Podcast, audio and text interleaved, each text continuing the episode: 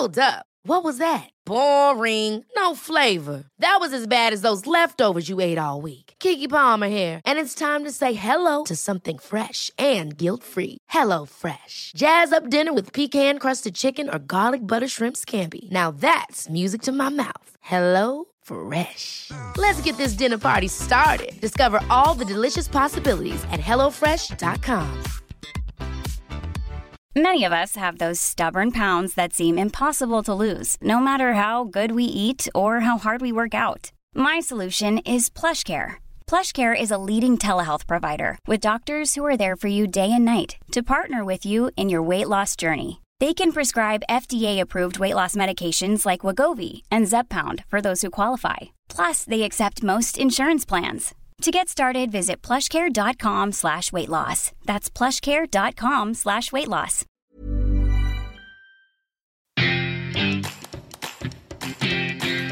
Hello, I'm Mark Watson. And I'm Michael Chakraverty. Welcome to Mankind. We talk to a fantastic range of guests about, well, masculinity. Where does it come from? What does it mean? And what is it, basically? Every week we loosely, very loosely, sometimes very loosely talk about issues around maleness, gender identity, that sort of thing. What makes people people, really? Exactly.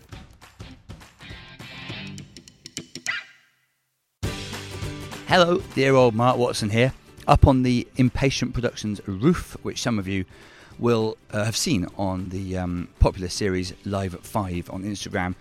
I'm here to do an intro on my own, as I sometimes do, for this episode. This is the so the, there is some noise. Um, if you've seen it on Instagram, you'll know there's always sirens, always car horns. Anyway, um, it's very real. We're a very real company, I think. Impatient. So the uh, this episode, this is easily the longest gap ever between an episode being recorded and the intro. It's almost a year ago, in fact, because this is one of the two special episodes we recorded live in front of an audience at last year's Edinburgh Fringe. The guest is uh, a brilliant person, Reuben Kaye. Um, But other than that, of course, I can't remember a bloody thing. I do remember that we loved it and the audience were really appreciative and it was generally a successful experiment. This was released to the patrons a long time ago, but is now, as it were, on general sale. So I hope you enjoy it, and I'm sure I'll enjoy it when I listen to it, which I'll have to, because I don't, as I say, remember it. For the first time live, Mark Watson and Michael Chakraverty.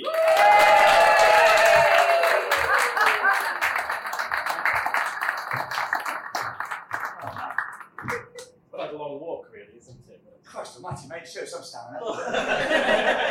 Hello.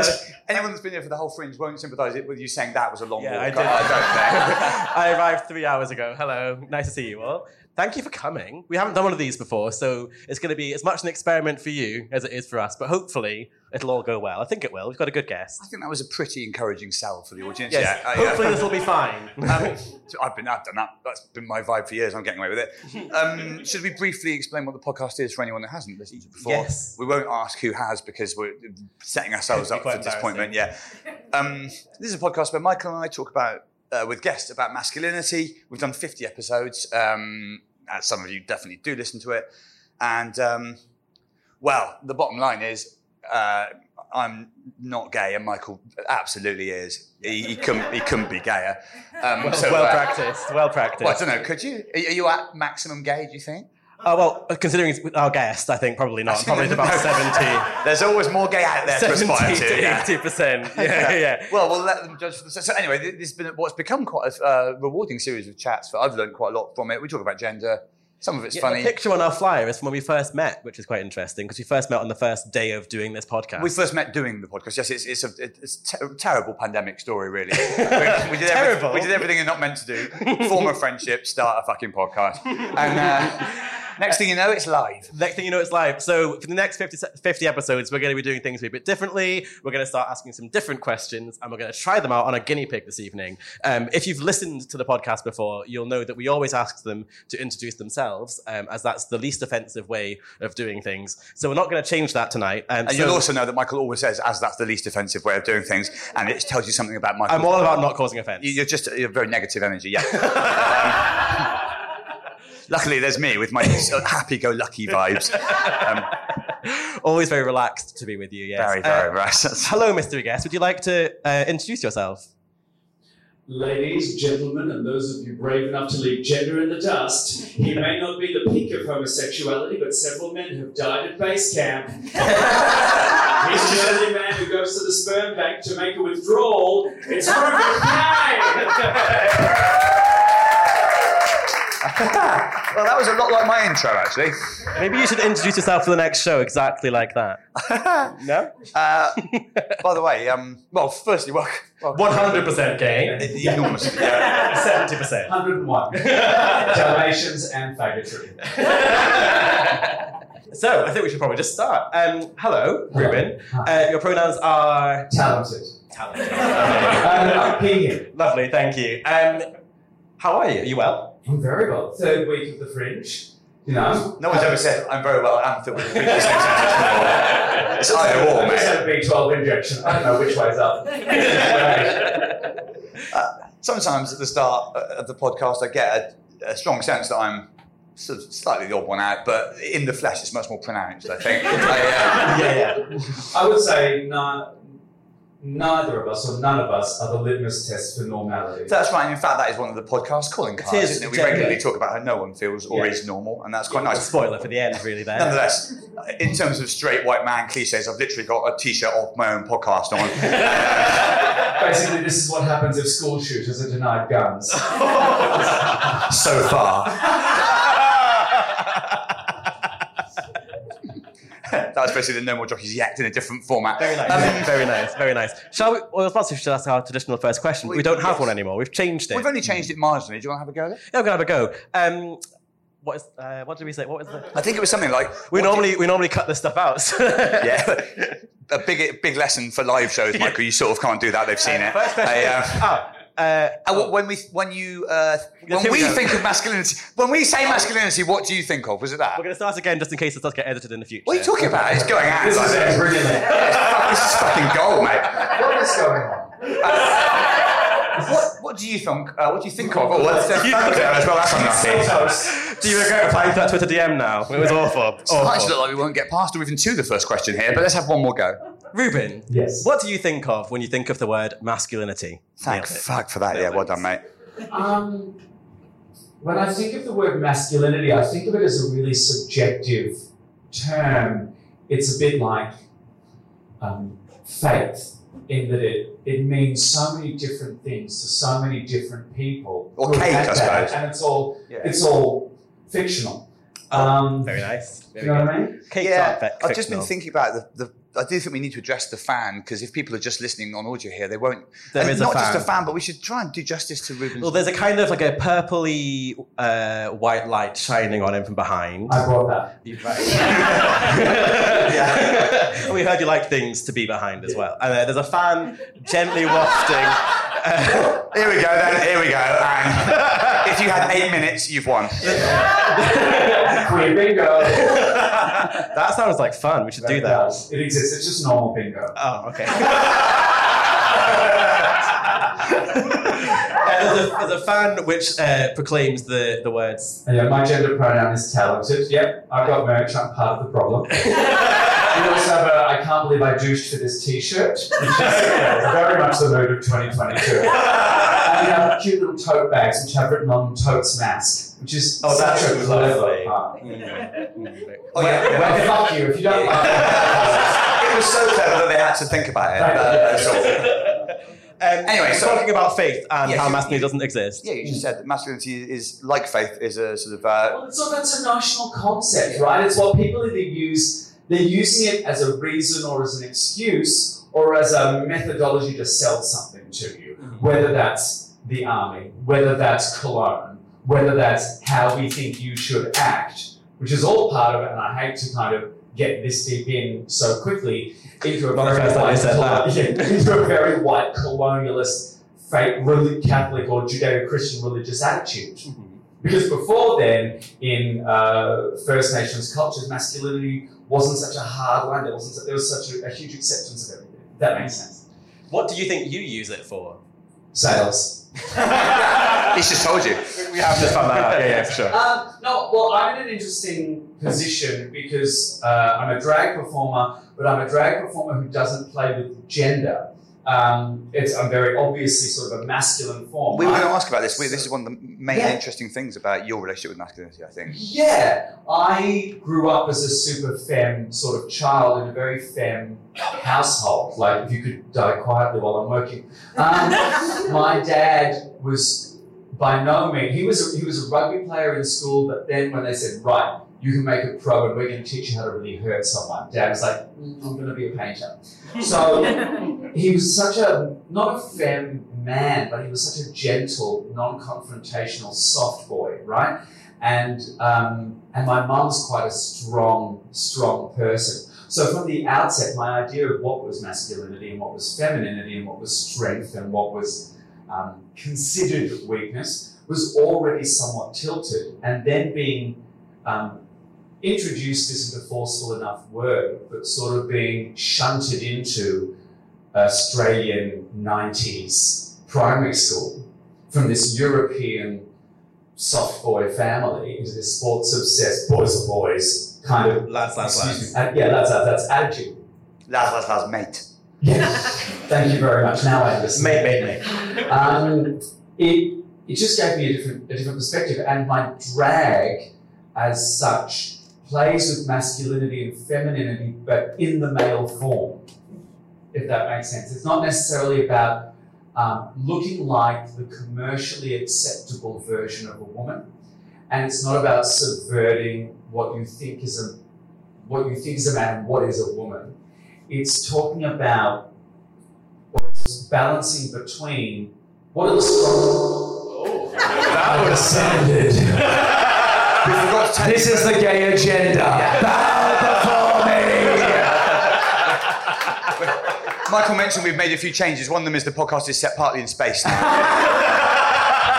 It's a bold change of direction, yeah. but yeah, we're fifty, yeah. Well, from one void to another. Um, yeah, I think it's um, it's about what are the strongest parts of my show, and then the audience is open to question whether they were the most feminine or the most masculine, and how they view that. That's the answer.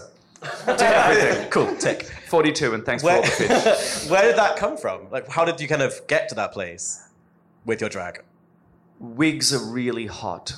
Right. So convenience. No, I, no I, I think also my drag came out of... Um, my drag came out of seeing the London cabaret scene, knowing that I didn't fit into musical theatre, because that's what you did with a young gay boy who was excitable, or a kid you thought might have A D H D in Australia. You go, just go to musical theatre school. You'll sing, dance, you'll tucker yourself out, and you'll sleep at night. And that, that does work, to be fair, a lot. Totally, it yeah. does. Um, but I found musical theatre to me to be a really hierarchical structure that echoed a lot of like shitty high school tropes, really like right. bitchiness, cliquiness, your... Beholden. In, in theatre? Are you serious? In theatre? What? What?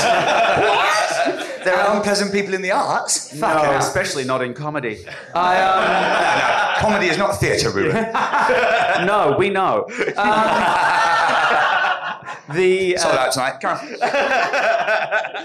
on. um, And I knew I did the repetition of it, the fact that I was being told what to do, told what to wear, told what to say, how to say it. Yeah. Certain people can function in that environment and thrive. I am. Not one of them. And oddly, so, nor am I. And I, I uh, yeah. really resonates with what I'm saying. You know, I got into stand-up in much the same way, doing actual plays and stuff, and thinking, oh, it's better when you don't have to say the same thing, though. Yeah, yeah. Uh, and so by different routes, we came to the same conclusion, basically, which is totally. that uh, a lot of the funnest art exists sort of uh, well, Did in you the also find that when you were in a play or you were in a show and you were sort of bound by that show, you'd walk out and you'd, excuse me, didn't know that reflex still worked. Um, you, it takes skill to get something like that out of that. Actually, um, I didn't think the innuendo was on there. I have to say, he sees passes that other players don't even go for. You, um, you've gone through something that day, and you're feeling a certain way, and it means that actually no, this material means something different to me. I want to perform it differently. Yeah. Or you read the audience, and go, they're not going to laugh at this bit tonight. I want to feel like you have to respond to that as well. And I loved in cabaret the freedom. For me, and in comedy, to go, oh, where's the audience at? Oh, I can come to meet you. For sure, that's that's like three quarters of what I do, mm. definitely, and it's why something like Fringe is such a great place to perform, and why when you see Fringe shows that are too structured and too obviously the same every night, mm. you do think, that was great, but it's not not quite a Fringe no. show. There was that, and also I'm sort of too clumsy and unreliable to be in an ensemble. twenty years ago, or twenty-one years ago I was an here. Ensemble, sorry? An ensemble. An ensemble. Yeah, have you... You went hard on the bluff there, didn't he? Yes, Michael, I have an A-level in French. Although, actually, the French, you're right, would not emphasise that syllable. Ensemble. Yeah, but if you talk like that, you're like one of these fuckers that says jalapenos in a Spanish restaurant. Oh. I, um, How do you say chorizo? Like that. Okay. So, um, yeah, uh, my first my first Fringe show, or second Fringe show, was, was here as part of a sketch group, and uh, I... played the Grim Reaper and had a big scythe and a cowl on. And one night, I, I couldn't find the bit in the curtain where there was a gap, so I couldn't get on stage. And my co-star, uh, and I'm using that term very generously, was just left to, to improvise on the stage for about three minutes. And as I finally made my way onto stage, before delivering her line, she said, "Don't ever do that again, Mark." And uh, it was at that point I thought, maybe stand up then. She's in the royal family now, carry on. She married into it.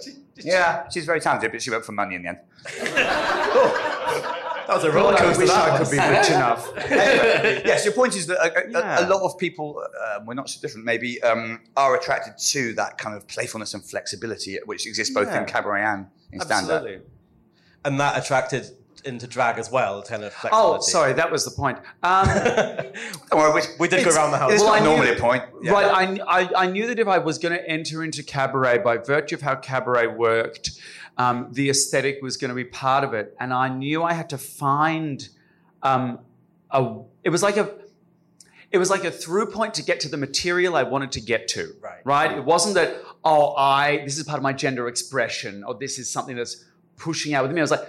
I want to speak on this, to this, and I want to speak about this. The best way to do this is to craft this persona. What a peek behind the curtain you're getting today. Um, you have a persona? Shh, don't tell anyone, especially my therapist. I'm buying in bulk. Um, is to craft this thing that allows the material to suddenly be emphasised and shine through, and it gives you licence. And, and then through that, the aesthetic and the material elevated each other mm. and changed, and then they became, they actually became more part of me after the fact.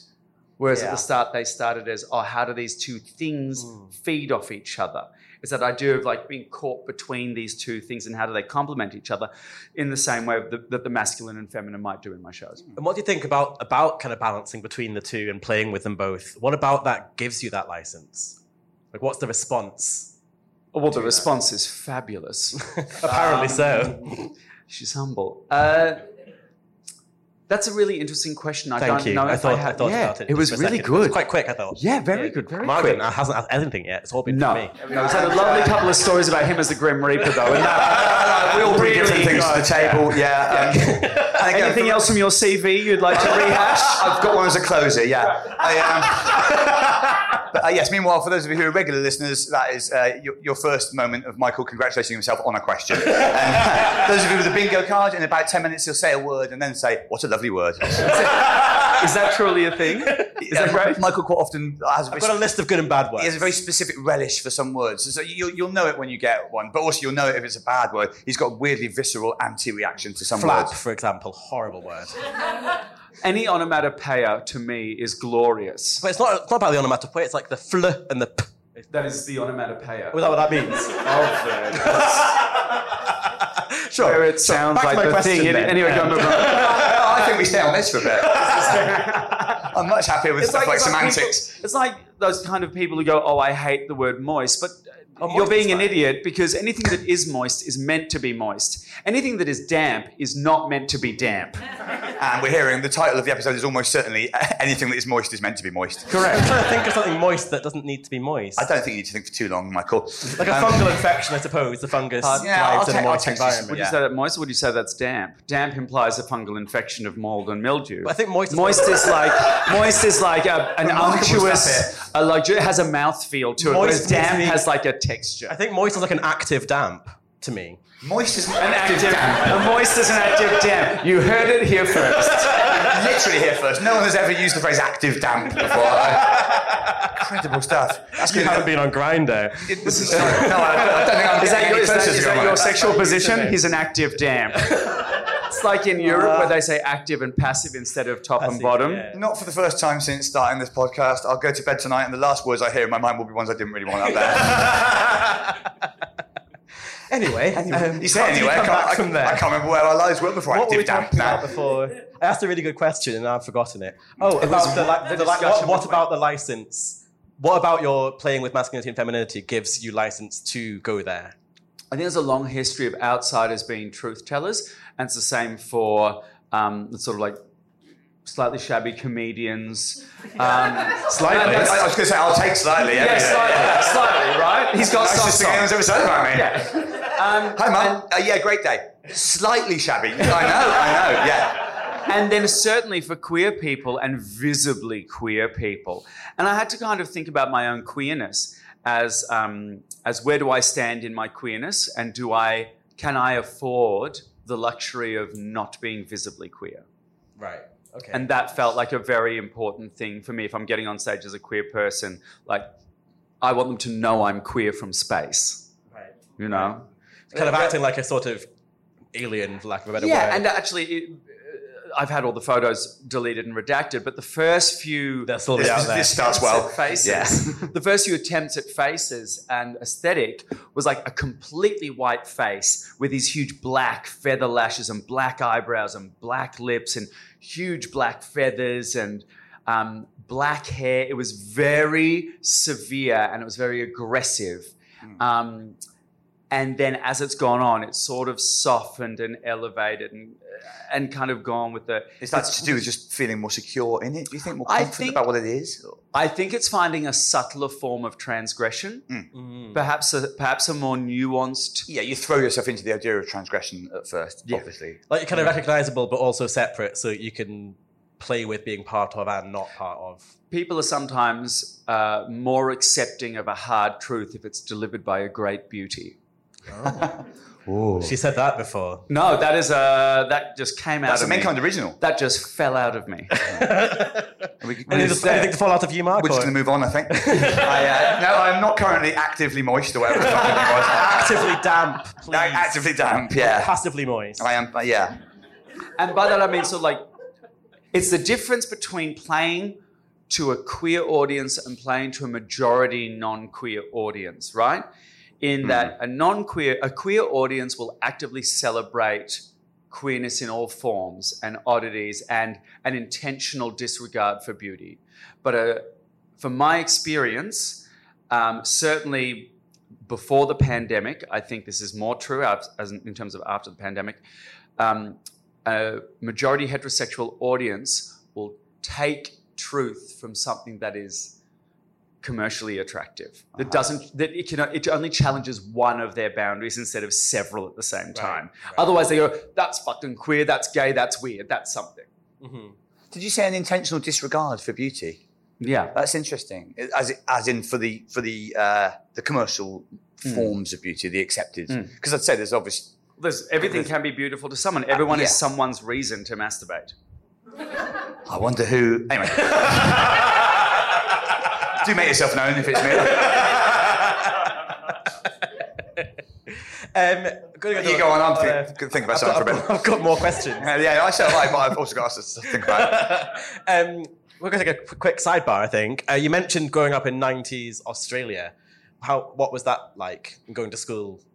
Look, I remember all of the good things, but I know that my parents were trying to get me medicated for A D H D. I was in and out of counsellors' offices all the time.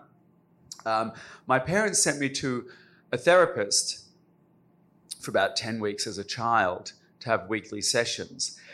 And then I was just chatting to this therapist and he was doing all the typical things that you do, like, oh, here is a doll's house with all of these dolls. One's a mummy doll and one's a daddy doll. Why don't you tell me what your day is like using the dolls? Yeah. And I was just like, I can recite the entire script and score of The Hunchback of Notre Dame. That is a, that's a Why are you doing... This is basic. And anyway, at the, if I was a child psychologist and a kid said that, I'd resign the next yeah. day. For, for well, what happened was when we came up for the post-ten-week kind of thing, the psychiatrist, Robert Khazan, his name was, oh, unbelievable. said to my parents, he's like, Reuben just has a wonderful life. He's lovely. And my mum is sitting there looking at me, fuming, going, you kicked a hole in a door the other day. Did you tell him that? And he's like, no, he never mentioned it, but he's so charming. Also, he can recite the whole story. Oh, oh no, I'm trying to Notre Dame. He even hit the top D. The, um, must have been quite a long session, expensive. Yeah, fair enough. Um, and that, but I, I was bullied pretty, pretty horrifically. Um, certainly, my nose was broken a couple of times, and my face, and all those kinds of things. A lot of anger issues going on. But I just remember. Here's an example. I had a friend, Bronwyn, who was in all of my classes in high school, seven, eight, nine, ten, until we really started moving on into like your V C E, which is your. I don't know what it is here. Your last two years yeah, where like you're sixth back form. Great. Yeah. yeah. And my goal every day was to make her cry laughing. And I succeeded every day to make her cry laughing. It was like my goal, my thing that got me through. And then at the end, at our ten-year high school reunion, she said to me, did you not think it was weird that I was in every single one of your classes? And I was like, no, I never questioned it. And she said, at the end of every week, I had to report back to our year-level coordinators on you as to how you were doing, who was bullying you, what your behaviour was like, and what your mental state was like. Wow. Because my school at that time, I was the only out queer kid. I think I was the only queer kid in my school. Um, so they put like a private investigator on you, basically, being yeah, the guise of a friend. She was on Suicide Watch for me because they had no idea how to deal with a queer kid and they didn't have the language to deal with it. Yeah, right. And when I was gay bashed and thrown into like oncoming traffic and like blood pouring out of my head, all this stuff, the... The um, I do remember some of the bad things. The yeah, some say. of them. There's all flooding back now. Oh God, regression therapy. Robert Hazard, where are you now? My. There's not an green for outfit coming. That's how we made it. And through, here yeah. he is. It's, this is your life. It's such a surprise, surprise vibe in here. Wouldn't it amaze me? Hey, you've not seen him for twenty years. Oh, well, like you say, my vice principal said, "Well, you probably need to tone down your behaviour." Oh. You know what I mean? It's a real case. Rather than toning down the shoving yeah, no, go traffic. After the yeah. other kids. Like, what Jeez. are they meant to do? Of yeah, course, yeah. that was what what was their reaction going to be when you yeah. rock up singing West Side Story? Of course, you have to turn down your... It was that. Right. That was the level it was at when I was in school. And now I look at kids now and see how incredible and amazing and how much support there is. And I just... It's a very different landscape, I think. Yeah, yeah. It's that wonderful mix of my heart fucking sings for it and I get emotional, and then also a small part of me just dies because I think of all the things that I... The experiences I was robbed of... Mm. Like, I wasn't allowed to go to the school dance because I was told I'd be killed if I would, kind of thing. Yeah. And now, not that I want to go to a school dance with a bunch of straight teenagers, gross, but, like, it was still a thing. It's still something yeah, like that. Like, I got my... I didn't I didn't get to have first kisses and dating at high school. It's like a melancholy, isn't it? There was a yeah. there was this program recently, I don't know if you watched it, called Heartstopper. Yeah. And like so many people of my generation were no, obsessed I, with it and loved it, but they were also like this feeling of like, oh. I didn't watch it for that reason. It feels like you missed yeah. out on something. Yeah, I yeah. knew what I was going to feel. I think I, I knew it was going to be beautiful. I knew it was going to be lovely and sensitive, but I knew what I would feel watching it. It's like retrospective like, jealousy, isn't it? Yeah, there's yeah. not enough Ben and Jerry's in the world currently to medicate me enough to watch that. How was your ten-year reunion, though? Like, how was that? You went there. Oh, my God. There was, Were they all it was there? Amazing. How's this? This is incredible. Um, first off, the four popular girls, um, Rosie, Amy, Alana and Areti, uh, all really got... Australian stuff. So yeah. fucking Areti. And they all did, they organised it. So, like, it's going to be so fun. Oh, my God. Ah. And, and they got together for pre-drinks. And Rosie Renshaw, who, if you wanted to put like, she's long, she was always long and gangly and had like a long red bob. She kind of looked like a bloodhound, but like a glam, a glam bloodhound, right? Just that that level, like feet a bit too long. You really picture her, amazing. Yeah, yeah, yeah. yeah. And Rosie Renshaw got too drunk before the whole thing started, passed out in a bathroom stall. So the other three girls picked her up, drove her to a hospital, dumped her, and he went back to the reunion. And quite rightly. So this is our special night, uh, which I think is a great story and really tells you what the school was like. But I walked in and I was going there because I was like, what am I doing? Why am I even here? Like, I live in London. I'm one. And the first thing that happened was almost every guy came up to me and apologised to me. Wow. Yeah. And came up, even guys like who I didn't necessarily remember. They could have got away with it. What did you do? Oh. Yeah, I was, I was just, they were like, dude, it's heartfelt. Hey, I'm sorry, man. The way I treated you, I think was really wrong. And I just want to say I'm really sorry. And I I didn't have the heart to say, sorry, who are you? So I was like, oh, that's so fine. um, yeah. And then this one guy, Tony Zoukis, who was a, like, fucking psycho, uh, really kicked the shit out of me and was just one of those people who just, one of those guys who would sit and draw incredibly detailed drawings of A R fifteens and fighter jets. Yeah, not a good sign. No, what, it doesn't what's, blink what's enough. Never blinked enough, right? He came up to me Sorry, and he said, is that a gunner or a plane? Michael's being, if anything, too gay here. They, they're, they're, A R fifteen is the assault rifle. It's a gun. Big assault rifle. Yeah. Um, it's a gun. It sounds like a plane. He um, he came up to... Sometimes there's nothing Sorry. you can do. Sorry, you're being earnest and I'm ruining it. No, no, no, no, no, no, no. You're not ruining it. It's... um. The, anyway...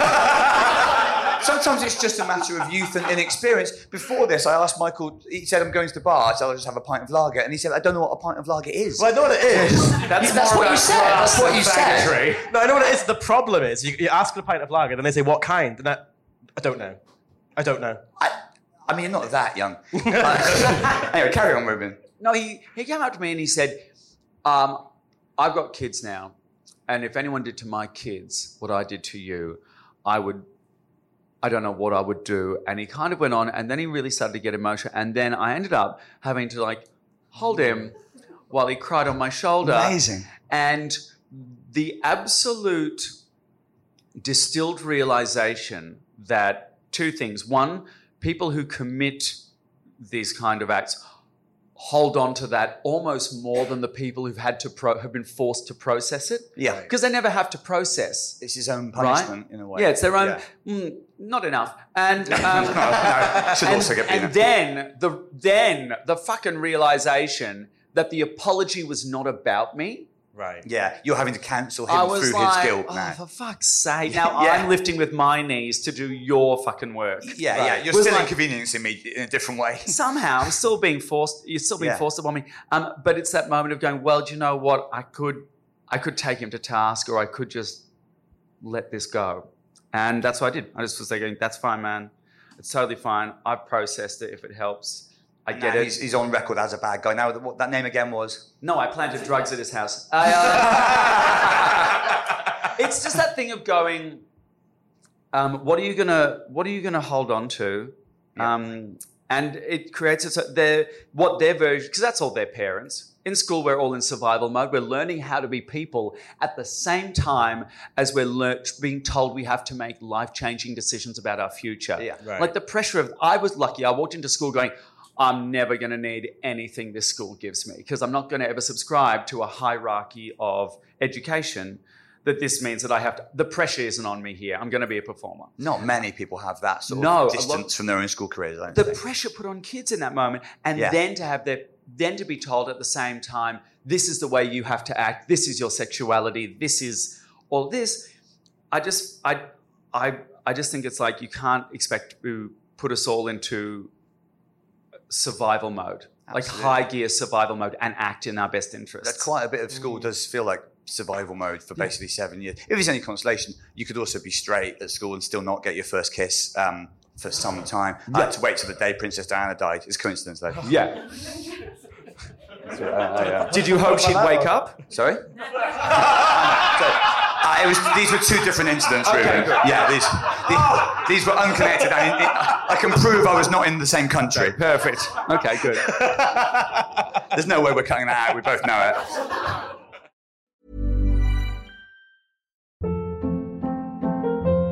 it. Hold up. What was that? Boring. No flavor. That was as bad as those leftovers you ate all week. Keke Palmer here. And it's time to say hello to something fresh and guilt-free. Hello Fresh. Jazz up dinner with pecan-crusted chicken or garlic butter shrimp scampi. Now that's music to my mouth. Hello Fresh. Let's get this dinner party started. Discover all the delicious possibilities at hello fresh dot com.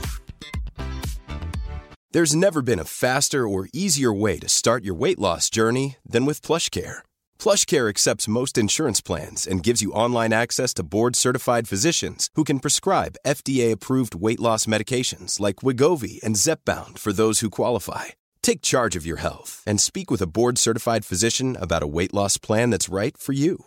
Get started today at plushcare.com slash weight loss. That's plushcare.com slash weight loss. plushcare.com slash weight loss. Hey, it's Ryan Reynolds, and I'm here with Keith, co-star of my upcoming film, If, only in theaters May seventeenth. Do you want to tell people the big news? All right, I'll do it. Sign up now and you'll get unlimited for fifteen dollars a month and six months of Paramount Plus Essential Plan on us. Mint Mobile dot com slash switch. Upfront payment of forty-five dollars equivalent to fifteen dollars per month. Unlimited over forty gigabytes per month. Face lower speeds. Videos at four eighty p. Active Mint customers by five thirty-one twenty-four get six months of Paramount Plus Essential Plan. Auto renews after six months. Offer ends May thirty-first, twenty twenty-four. Separate Paramount Plus registration required. Terms and conditions apply if rated P G. I think a lot of, not all, but a lot of people who don't come out as queer for whatever reason don't kind of do, there's a lot of reflecting you do, isn't there, on like who you are, mm-hmm. how you want to present yourself, all these things. I think not lots of straight people do that necessarily, do that work. A big assumption, sweeping assumption. Um, but you mentioned there that you had to process some quite horrible stuff when you're quite young. How did you manage that? Um, into this well-adjusted well, person my, we see in front of us.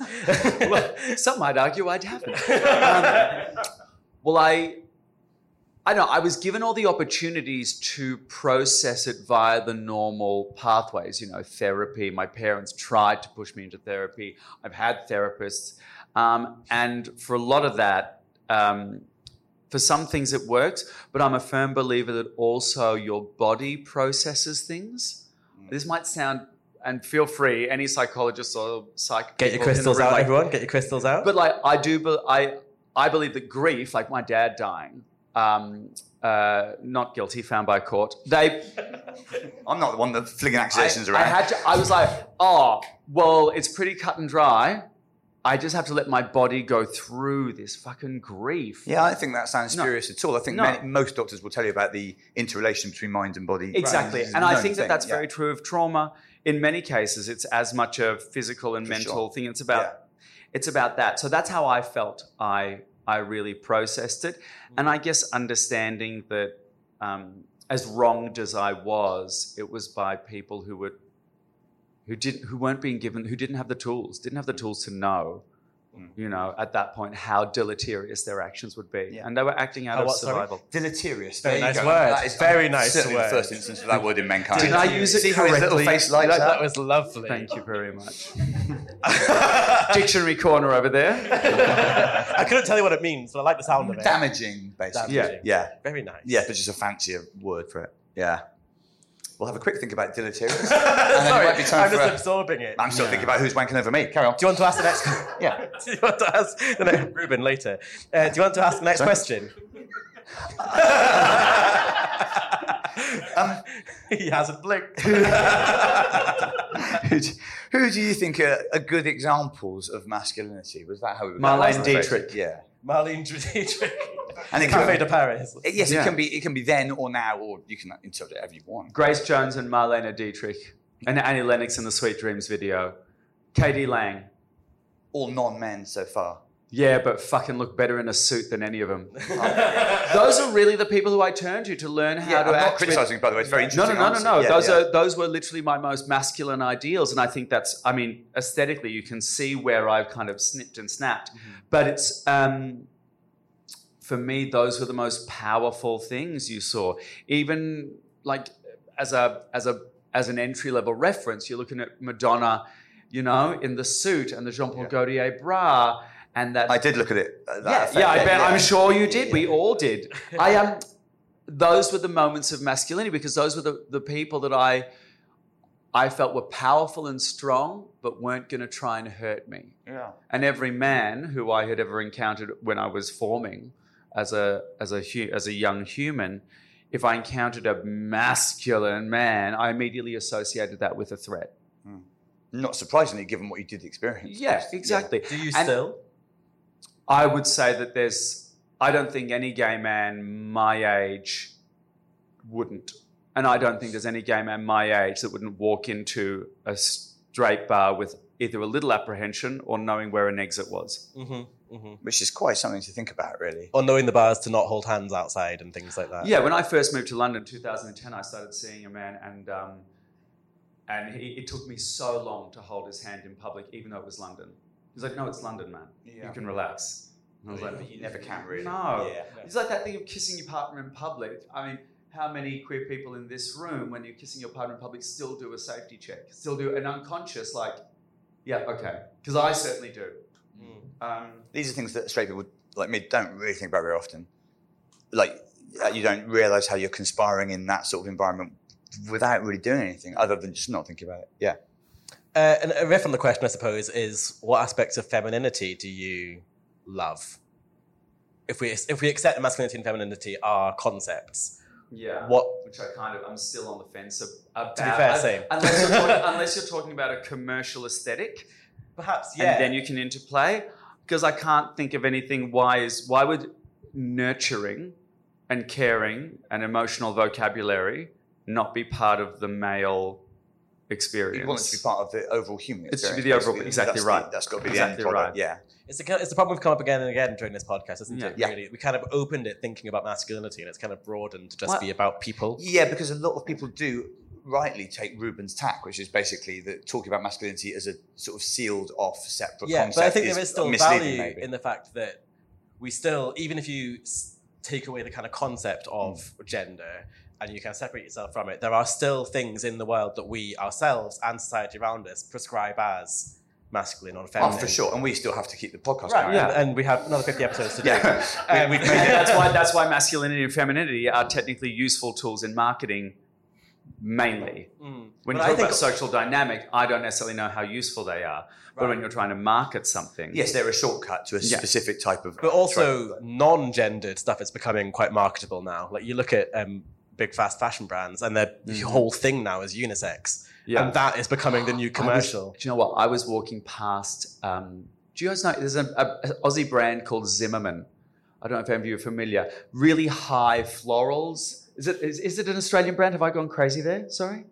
I think yeah, it, Australian it brand. Is, yeah. Um, big florals, big shoulders, kind of great and um, and really big wavy stuff. And I walked past their shop and I was like, oh, that's great. And a friend of mine had a dress and I tried it on and I was like, oh, oh. And I said, your stuff, you should you should make a, um, you should, what did I say? You should make, you should make your clothes unisex.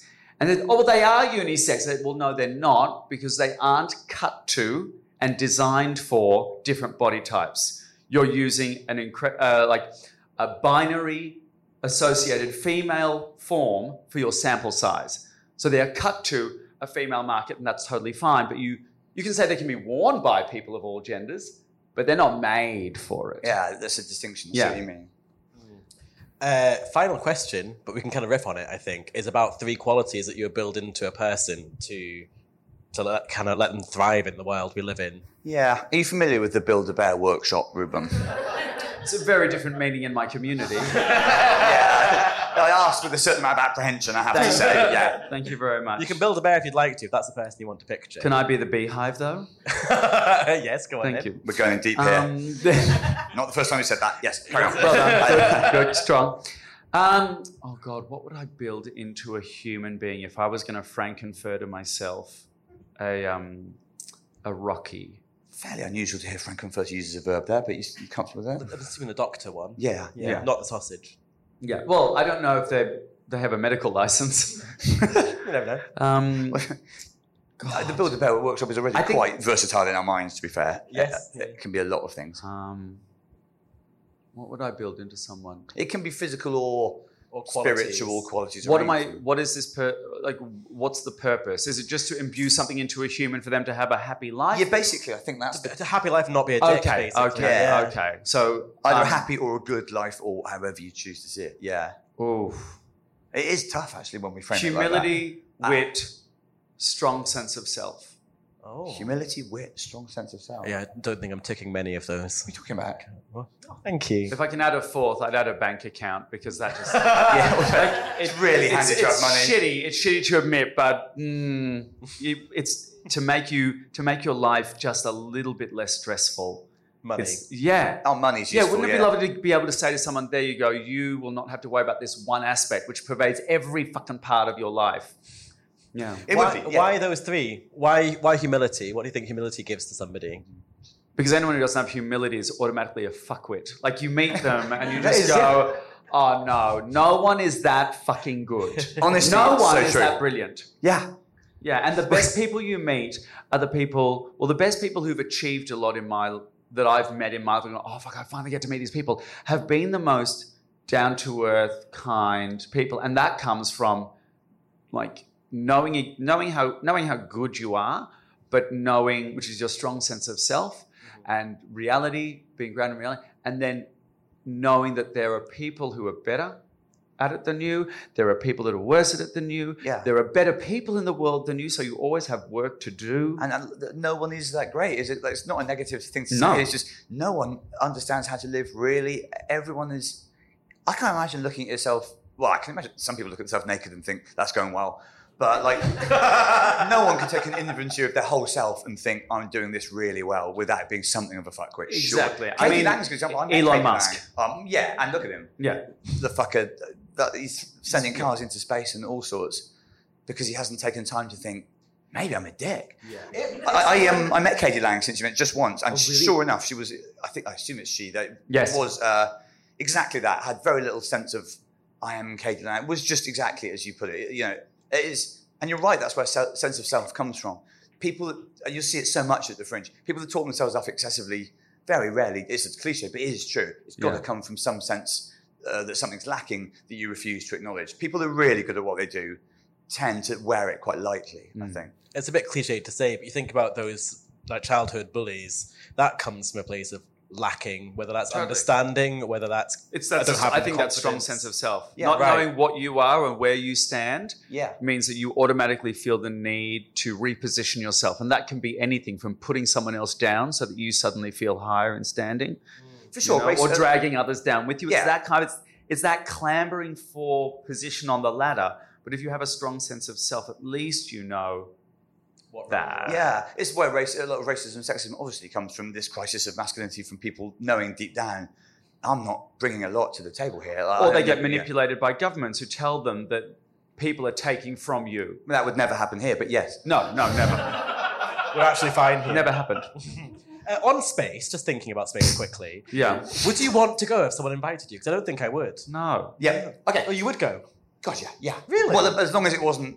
I mean, I get nervous on planes, so probably not. Yeah. But uh, if I was assured it would be an all right journey. You famously don't like storms, and it's quite bad on the way down, I hear. Yes, and I also don't like thinking about eternity, and that would fucking do it. So actually, no. I'm, no. I'm, I'm with you on that. The idea of space and the gasping eternal void, and yeah. even deep water for me is a really sketchy concept. I think the reason really that I'm attracted to it is also the reason I shouldn't do it, which is that yeah. when I see those photos taken from space, or, and the, the infinite, essential infinity of it, you do sort of think, it's such a wonderful, grounding, amazing thing. But also, it would absolutely make you go insane. The pictures so, yeah. yeah. pretty, but it's meant to be very cold. Uh, yeah, I think... But also, yes. there's, can I say... The weather's not great, about, yeah. Whenever astronauts have talked about the experience of space, they've also talked about the sound of space, which is this sort of low-level, like, sucking roar yeah. in space. And that, to me, is just such a terrifying concept. Yeah, actually... Just I'm, to hear this constant... Like that would just fucking freak me out. Low level sucking roar, also in the position of Reuben on Grindr. It's true. I'm now I'm now thinking I've weighed it up and I might go to Greece instead. Yeah. yeah, yeah, yeah. It's cheaper as well. um, that brings us to the end of talking. This has been lovely. The end of talking. Uh, the end of talking. But does that's anybody else? That's what I'm going to say on the last day of the Fringe. That's the end of talking. The end of talking. Does anyone, does anybody from the audience have any questions that we haven't asked that you how, wish how we had? How short are we time wise? We have about five minutes. Oh, fine, fine. I, yeah. We were that thorough.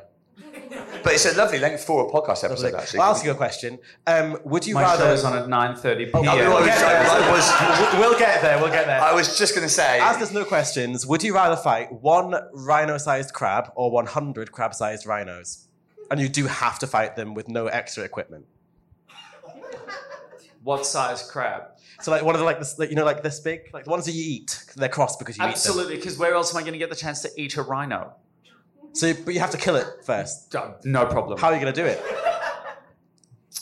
Because it's got snappy. It? It's got quite snappy. How would I do it? How would I you look, kill? You okay? one hundred Yeah, it's just uh, things have taken a turn. one hundred crab-sized rhinos. It's, it's all gone a bit Richard Herring here. I think I. Oh. No wonder. I wonder how I would do it. I mean, laboriously. If you can get under, you could probably... So flip them? Yeah, because then that's still crabs. Rhinos can get back up, can they? Can well, they? But there's a hundred. There's hundreds. There's something of very them. troubling no, about I've this whole rhino-crab hybrid. I've got it. I've got it. Okay. One huge foam block. Whack it down on them. They all stick to it, and then you flip that. That is quite pleasing. Yeah, very nice. Well, I'm glad you've got a plan for when that happens. Thank you. That's lovely. Um, now it's time to plug. Uh, where can people find you at this Fringe? So I'm at Assembly Checkpoint. And beyond uh, the Fringe, actually, because obviously this will go out yeah, you know, to the um, audience. Yeah. So during the Fringe, uh, Wednesday to Sunday, I'm at Checkpoint, Assembly Checkpoint, which is the old Adventist church. Where else would you have Perfect. me? Very good um, venue. My show, The Butch is Back, uh, which is sort of like... um. I don't know. It's a link between masculinity and the apocalypse, almost like they're related. in this amazing moment, in this amazing moment in history where the U K is trying to decide between Fred and Rose West. Um, and then... Uh, we don't put that on the tourist brochures, but yeah. Please do. And then uh, Friday to Sunday at eleven forty p.m, I have a late night show called The K-Hole, which is me, my band, and my favourite acts from the Fringe. I throw them on the stage, I give them the rock band, and we see what flies. It is it's selling so the fuck out, so get yourself a ticket, book.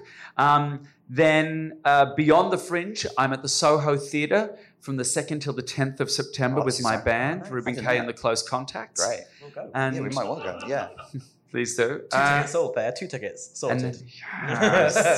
uh, and pa- after that, I'm in Berlin on the seventeenth and eighteenth of September at the Winter Garden.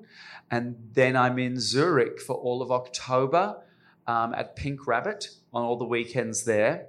And then I don't know where I'll be. But social my so- oh, social media, just Reuben Kaye. Uh, on Twitter, Reuben Kaye on TikTok, Reuben Kaye Official on Instagram, because there's another Reuben Kaye who's fourteen years old and has one post. One post! And that is wrecking the algorithm. Screwing me up! Have you asked? So come, huh? Have you asked to have it? Yes, no response. Oh, see? I'm still in message requests. Oh, hurtful. I know, which is kind of like great, like being edged. For my for my ego is a lot. But by a fourteen-year-old, isn't No, it? We're moving on. Okay, sure. The minute I said the word, I knew I'd chosen the wrong word, and I kind of tried to back up it with my ego, with my ego. You've been an ideal guest, Reuben. This has been perfect. Great. Thank you for so much. Uh, Reuben Kaye, everyone. Thank you very much. Thank you.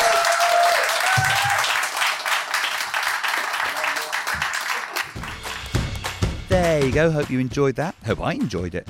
Normally I actually do listen to them before they go out, so I can, I'm, I'm the guy that writes the, we talked about this, this and this, that you see, the descriptions. Not always, sometimes Alex or Seren guest writes them. Anyway, I haven't even been able to re-listen to this, so I probably listened to it about the same time as you did. Didn't we have a good time? Uh, next week there will be an episode. It'll either be another one that we've got in the bank, or hopefully there might be one that we've recorded uh, soon. It's, we're having a lot of diary difficulty, but we enjoy doing Mankind. If you enjoy it, please do the usual things. Give us nice reviews, correspond with us, all the things that Michael um, is so psychologically dependent on, even though he has his other podcast these days. Uh, and since I mentioned the Edinburgh Fringe, where that one was recorded, it is coming around again. If you are coming, please look into our shows. And if you can't come, you'll be able to watch a lot of it online. Uh, and there's a lot of other shows to look out for as well. And I've got a book coming out. And I'm sure Michael has things going on, but he's not here, is he? I am. I've been Mark Watson. This was Mankind.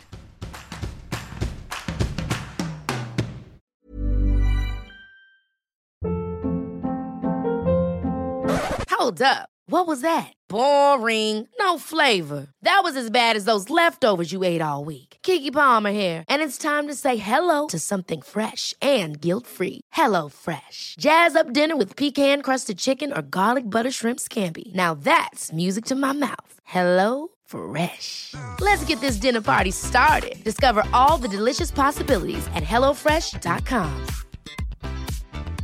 Hey, it's Paige DeSorbo from Giggly Squad. High quality fashion without the price tag. Say hello to Quince. I'm snagging high-end essentials like cozy cashmere sweaters, sleek leather jackets, fine jewelry, and so much more. With Quince being fifty to eighty percent less than similar brands. And they partner with factories that prioritize safe, ethical, and responsible manufacturing. I love that. Luxury quality within reach. Go to quince.com slash style to get free shipping and three hundred sixty-five day returns on your next order. Quince.com slash style.